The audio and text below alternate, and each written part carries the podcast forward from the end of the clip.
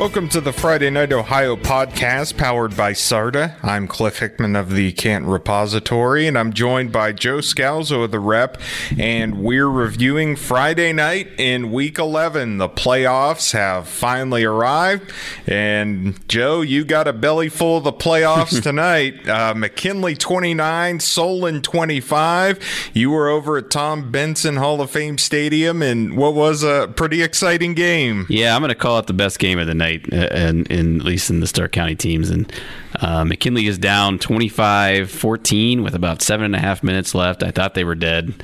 Um, and then Elijah Wesley uh, plays out of his mind the last uh, last seven or eight eight minutes and hits Terrell Dilworth for a, a 51 yard touchdown to get him within three. Um, he actually, he actually uh, hit the two point conversion as well. And then uh, they get a big stop on defense, come down. Lemire Garrett scores after a big pass play by by Wesley, and and uh, the defense comes up with a big fumble. You know, someone tried to lateral it. Uh, you know, last uh, last play that they had, and they end up fumbling, and DJ Garrett ended up pouncing on it and and you know it's interesting one of those things um, you know they they were 0 for 2 on uh, two point conversions and they also uh, missed an extra point so instead of it being you know something like 30 to 29, you know, 20, you know, even if they just get one of those extra points, it's a three point game. You don't have to be gambling in the last minute. And, and it's just those little things that can in the playoffs because they had to score a touchdown and they couldn't. And, and uh, McKinley moves on. And what were just some of your takeaways? We talked about this going into the game, how the loss last week might affect him, but it seemed like uh, everything was right on track. Yeah, well, it's funny because they they had like a bad opening offensive series, and then like Solon went down and scored. And I'm like, oh, okay, here we go. And uh, they they you know then they took control of the game and and uh, you know, I, I, you know, the two players that stuck out to me because Lemire Garrett's always good, but Elijah Wesley, when he is on and he's playing well, they're they're a dangerous team. And um, you know, he he was just, I think he was four or five for like 128 yards over his last seven minutes or something like that. So, and then Manny Powell, their sophomore defensive lineman, uh, he had 12 tackles, he had two sacks, he, he you know, kind of drew a monster holding penalty in the last drive. Um, he, you know, he's a guy I wrote about this week, and and uh, you know he's probably going to be a big time Division One prospect when when his career is over. But you know he probably played the best game of his career tonight, and and uh, you know they just had some some big guys step up, and they didn't play perfectly all the time, but you know they just have playmakers, and sometimes when you don't play very well for eight straight plays, one guy can just erase it all with one big play, and and that's kind of what they did tonight. Absolutely. And then you you mentioned Elijah Wesley. There was a scary moment there early in the first half where mm-hmm. I saw your tweet that he went out of the game and I saw Lemire Garrett was warming up yeah. on the sideline and just uh, what happened there? Well, he, he got um, he kind of mishandled a snap and uh, I think the snap was a little bit low and then then he's trying to pick it up ended up getting hit I think on his hand and I think his hand may have got hit with a helmet and and so he kind of like, you know, limped off the field like holding his hand. And uh, so yeah, he he was out. It was right before the first half ended, and, and Lemire Garrett's. You know, we are watching him on the sideline. He's taking like shotgun snaps, and he had run like a like a wildcat play tonight. So I mean, he he'd done it before, but that's not what you really want to do in the in the first round of the playoffs. So came back in. He was he was fine by the next series, and and uh, you know he, he's a guy that uh, you know, like I said, he, he's kind of the X factor for them because they have really talented wideouts and guys that can make plays. Um, but he can be a little bit hot and cold with his accuracy, and, and when he heats up, boy, they're they're a, they're a scary team. Sounds like he was on fire down the stretch when yeah. it mattered. And uh, you know, the other thing that's funny, and I'll, we'll probably have this later on, but I asked him about you know playing Mentor last year in the week in week two, um, and he was just you know a JV player at that point. He remembers he said he remember being freezing, and I was like, "Do you ever think this time next year you might be the starting quarterback at McKinley in the second round of playoffs against Mentor?" And he's like, "Yes." so he's a confident young man, and uh, well, that's what you want as a head coach. You want a guy that wants yeah. that moment. So yeah, and I mean, you got to have guys that want to play Mentor because they're pounding everybody. So yeah. you don't want anybody that's afraid. But that's a tough matchup next week for McKinley. All right, we'll move on and take a look at some other games in a moment. First, though, the Friday Night Ohio podcast is powered by SARTA. SARTA providing over 5,000 rides a day for work. SARTA provides over 2.4 million rides a year.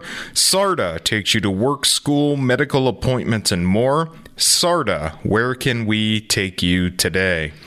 And Joe, our second big game of the night, uh, kind of a heartbreaker for Jackson. Mm-hmm. They end up falling to Euclid, twenty-eight to nineteen, and just uh, a lot of stuff did not go the Polar Bears' way tonight.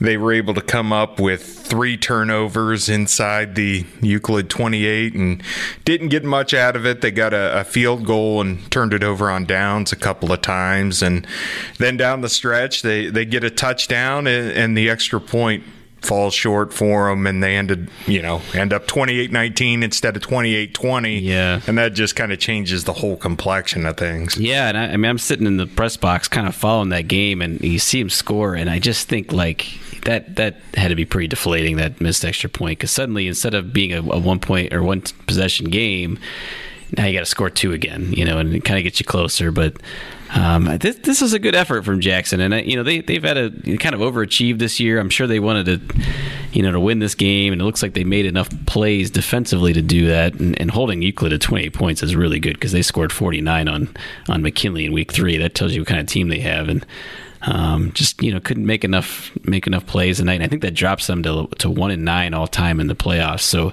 I, I, I, kind of when I watch them, I always think of them as kind of a really good Division two type team. But when you get up in that Division one, it's tough. It's tough, you know, especially you know up in the Cleveland area. Um, it's it's a different animal, and um, you know, so they did a lot of good things tonight, but you know, just couldn't, like you said, couldn't punch it in when they had those opportunities uh, in the red zone.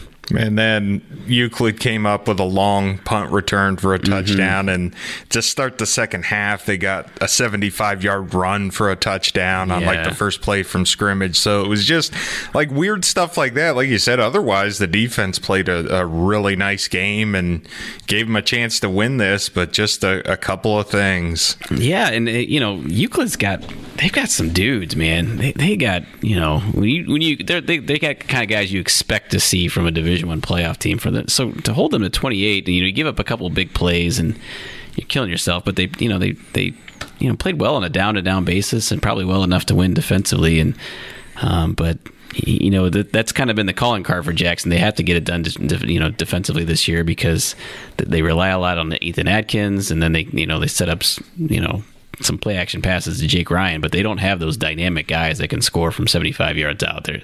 You know, they're a team that needs to put drives together. So um, when you when you miss some opportunities down there, you know that's that that they can't happen because they just don't have enough of those dynamic playmakers to overcome that. Like you said, though, great season for Jackson, yeah. and they probably went further than I think a lot of people thought they were going to go coming into this year with a sophomore quarterback in Division mm-hmm. One and in the Federal League. But just a great year by the polar bears. Yeah, you know it's funny because I heard you know covering all year, I heard Tim Budd mention several times that they were picked to go three and seven. I just was like scratching my head. I'm like, there's no way that someone thinks their program is in too good a shape at this point, and they have too many athletes and too good of coaching to go three and seven. But lo and behold, I asked on Twitter this week, and Jake Ryan sent me a link from highschoolball.com. I've never heard of it. Yeah, I've never either. But um, you know, they said that they project as a three and seven team, and and uh, you know it's just a guy that's trying to cover you know a way bigger area than you know you can. Um, you know I think it was like all over Northeast Ohio but um, you know that that's catnip. When you're a player and somebody disrespects you like that um, you can use that to kind of fuel you all year and and I'm sure they did. I mean, I, I, I think I probably would have said like six and four, or maybe. That's what I was going to yeah. say. I would have said above 500. I didn't think eight and two. I, I, am you know, I think they had lost too much, and so um, good for them to go eight and two. But, uh, but you know that if there's anything that's clear, it's that Tim Budd has got that program going at the point where they're going to be in the top half of the Federal League, I think, for, for years to come. Yeah, I think you're you mentioned it. You just chalk up that there's going to be some great games between Jackson, Hoover, Perry, McKinley. Those four yeah. programs are in really great shape right now. Mm-hmm. Well, the Goodwill Drive to Victory returned for the 2019 season. Fans were able to donate clothes and housewares at donation trailers set up at sites. Those donations will be sold in local Goodwill stores and support employment programs for people in our community with disabilities or other barriers to employment. Donate stuff, help your school, help your community. And we're going to take a look at our third game of the night the Perry Panthers and the Hudson Explorers. Perry comes out with a 37 to 27 win, and sounds like uh, some big gambles in that game for mm-hmm. Perry. Yeah, I think they scored on a, a, pass play on the last play of the first half. Yeah, they could have gone for a field goal, and uh, Josh Keith Lemon. Wakefield yeah. not only waves it off, but throws a pass to Josh Lemon, who is wide open in the end zone. So, man, that's a gutsy call, and it paid off big time. Yeah, you know, and and to a lesser extent, they did that against Lake. It'd been kind of a competitive first half. They scored right before the end of the first half, and then they scored right after getting the ball in the third quarter. And that's a lot of the reason a lot of those coaches defer because they like that option, um, and they can kind of just turn the game around. But um, yeah, you know, Keith Wakefield, even though he's conservative, he does take shots every once in a while, which I'm sure is because he knows that they're they're kind of like a high reward type deal because nobody's going to expect it. But um, you know that that gets him in the driver's seat suddenly like you know you're where you want to be when you're Perry you never want to be behind you always want to have that lead because you wear teams down and kind of lean on them in the second half and it's a strategy that definitely paid off this week. And Perry is moving on to the next round. So yeah. a lot of lot of stuff to talk about there. Uh, uh, first, we'll remind you though that the Akron Children's Hospital Friday Night Ohio Game of the Week will continue next week. The live stream broadcast in partnership with iHeartRadio will be on FridayNightOhio.com and the Friday Night Ohio app. Uh, be sure to stay tuned to this program for more information information on that. But the other half of things, Joe, I'll go ahead and let you get to it. Um, so you know, we mentioned Josh Lemon. Um, he was a guy that injured his hamstring in the first half against McKinley in Week Nine. Uh, didn't play last week against Glen Oak. He comes back this week and plays. Vinny Scurry didn't play last week against Glen Oak. He's their Division One play offensive lineman, defensive lineman. Um, plays both ways, and he came back.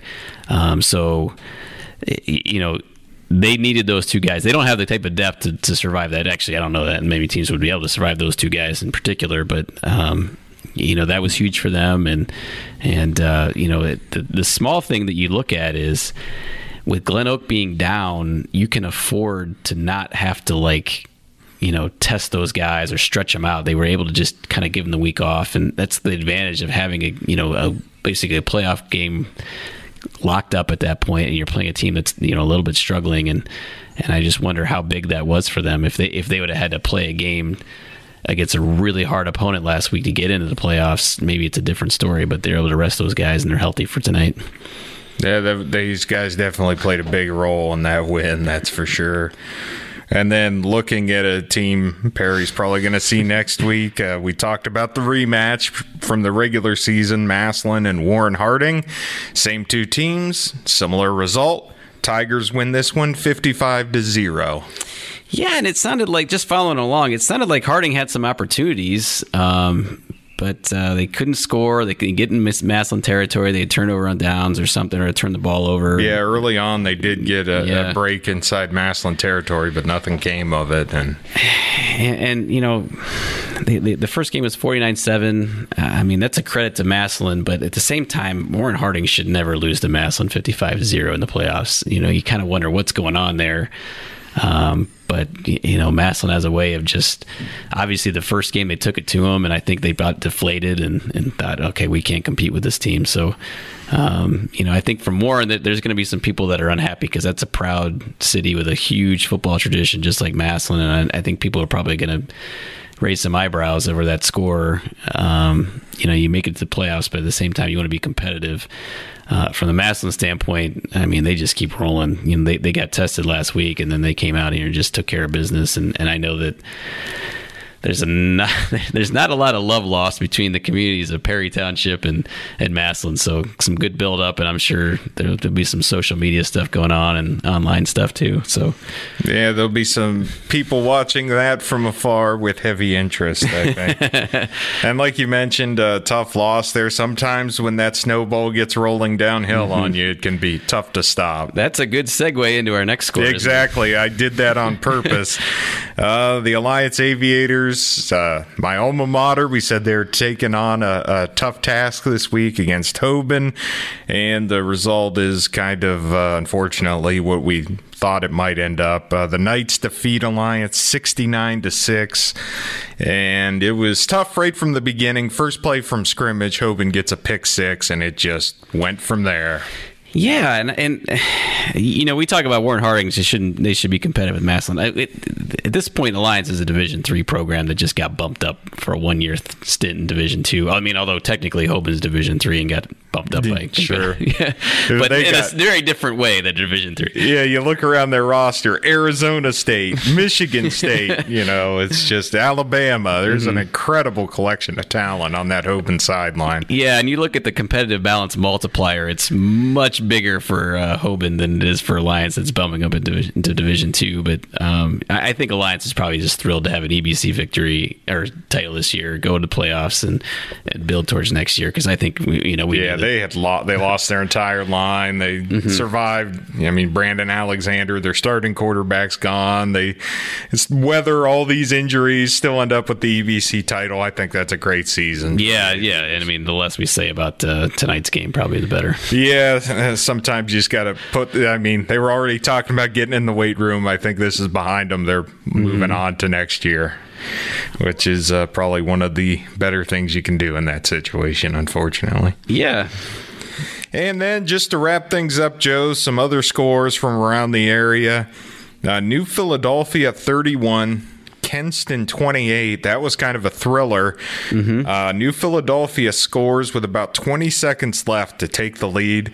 Kenston, though, gets it down to the New Philadelphia four yard line, but can't spike it before wow. time expires. Oh, wow. So, so the Quakers hold on for that victory. Yeah, and they're a team that went from having like I don't know, like maybe some state championship aspirations, and they lose their best player, Baron May, their quarterback, last week against Dover. He's injured. I think he's out for the year, and so suddenly you have to kind of scale down your your uh, aspirations. So I think this is that probably felt so good after this. You know, they go nine and one. They could have probably been ten and zero oh if he stays healthy. And you think, oh, we're going to get ousted in the first round, and then to come and find a way to win that game. It's got to be pretty awesome for for New Philly fans.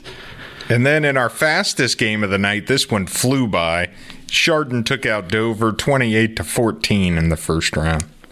Yeah, I'm a little surprised by that. I thought Chardon was pretty good. I think I I think they may have taken it to Canfield earlier this year. Well, they definitely got Alliance, or I think that was the 35. oh, that was who it was. Uh, yeah, that was the game I'm thinking of. Game, and that was that was. I think that's when uh, Dylan Bagera for Alliance, who was their punter, got injured, and they had like yeah. two block punts, and it was just kind of a, you know, one of those fiasco type situations where it's like, and the backup punter was injured too. That was a whole whole thing. That's the kind of stuff Alliance was dealing with this season. Yeah, but uh, you know, maybe I should shouldn't have been surprised because of what they. I mean, even with all that stuff, that that's a, that's a good team though. Yeah. They always. I mean, every even under ideal circumstances, that's a tough team to beat. But I'm going to say this, and we've picked on Tuscarawas County a little bit this year, but Dover's schedule is not great. You know, and it's. I feel like they, you know, they dropped Lake. You know, you want to get in the playoffs, you want to compete with the best teams. You, you got to get you know, they did have a you know a game against Steubenville. I think they did. You know, they did. Well, this is like the this is not the first time this has happened in the first. Yeah, round. They're, they're struggling to get past the first round. They had that nice last run. year. You had the team come up from Columbus. Is I think they may have been the eighth seed last year. And Dover's the one seed and came up and knocked them off. So, so you know, you gotta you can't drop Lake. You know, you should be looking to boost your your non-league schedule. I know that you want to get into playoffs, but they're at a point where like you think their aspirations might be a little more than yeah. They don't need to just they don't. The they're not Malvern. You know, they're, exactly. They they can look to to to do a little bit more and and set their expectations a little higher. And this team wasn't going to win a state title regardless, but. You look at that 28-14 you know I, I, don't know. I think maybe the schedule had a little bit to do with it. Yeah, that's definitely a possibility. Just like there's a possibility our Twitter mentions are about to get uh, torpedoed here after this show. They're gonna get tornadoed, tornadoed, torpedoed, uh, hill toppered, whatever yeah. you want to call it. And then finally, in the highest scoring game of the night, this one was crazy. I mean the the computer was just blowing up all night, the phone and the uh, Fort Frye 48 Dalton 39. I was wondering if they were going to get to 100 combined points. They slowed down near the end finally. Yeah, what was the halftime score? It was a pretty it was pretty high, right? I think it was 28-28. It was it was pretty crazy. I mean, they were just going back and forth. Mm-hmm. It's like two guys toe to toe just exchanging in the middle of the ring there and Sometimes those smaller division games are a little bit fun that way because yeah. you get like the best players stand out like a lot more than they do at the division 1 and 2 level and they can make some big plays and they're just running around and and uh, yeah, you can you can have some of that stuff. But that was uh, a nice season for Dalton. That was a team that had a rough year last year. Their former head coach comes back this year and gets them right back to the playoffs. That's, I think, a, another mm-hmm. case of a really nice season for the Bulldogs, something they can build on going forward here. Yeah. I agree. Well, that's uh, that's about all we got tonight. Uh, we'd like to thank you for downloading and listening to the Friday Night Ohio podcast powered by SARTA. SARTA providing over 5,000 rides a day for work. SARTA provides over 2.4 million rides a year. SARTA takes you to work, school, medical appointments, and more. SARTA, where can we take you today? This is a podcast from the Canton Repository Sports Department. Look for our next episode early early next week. For Joe Scalzo, I'm Cliff Hickman. We will see you then.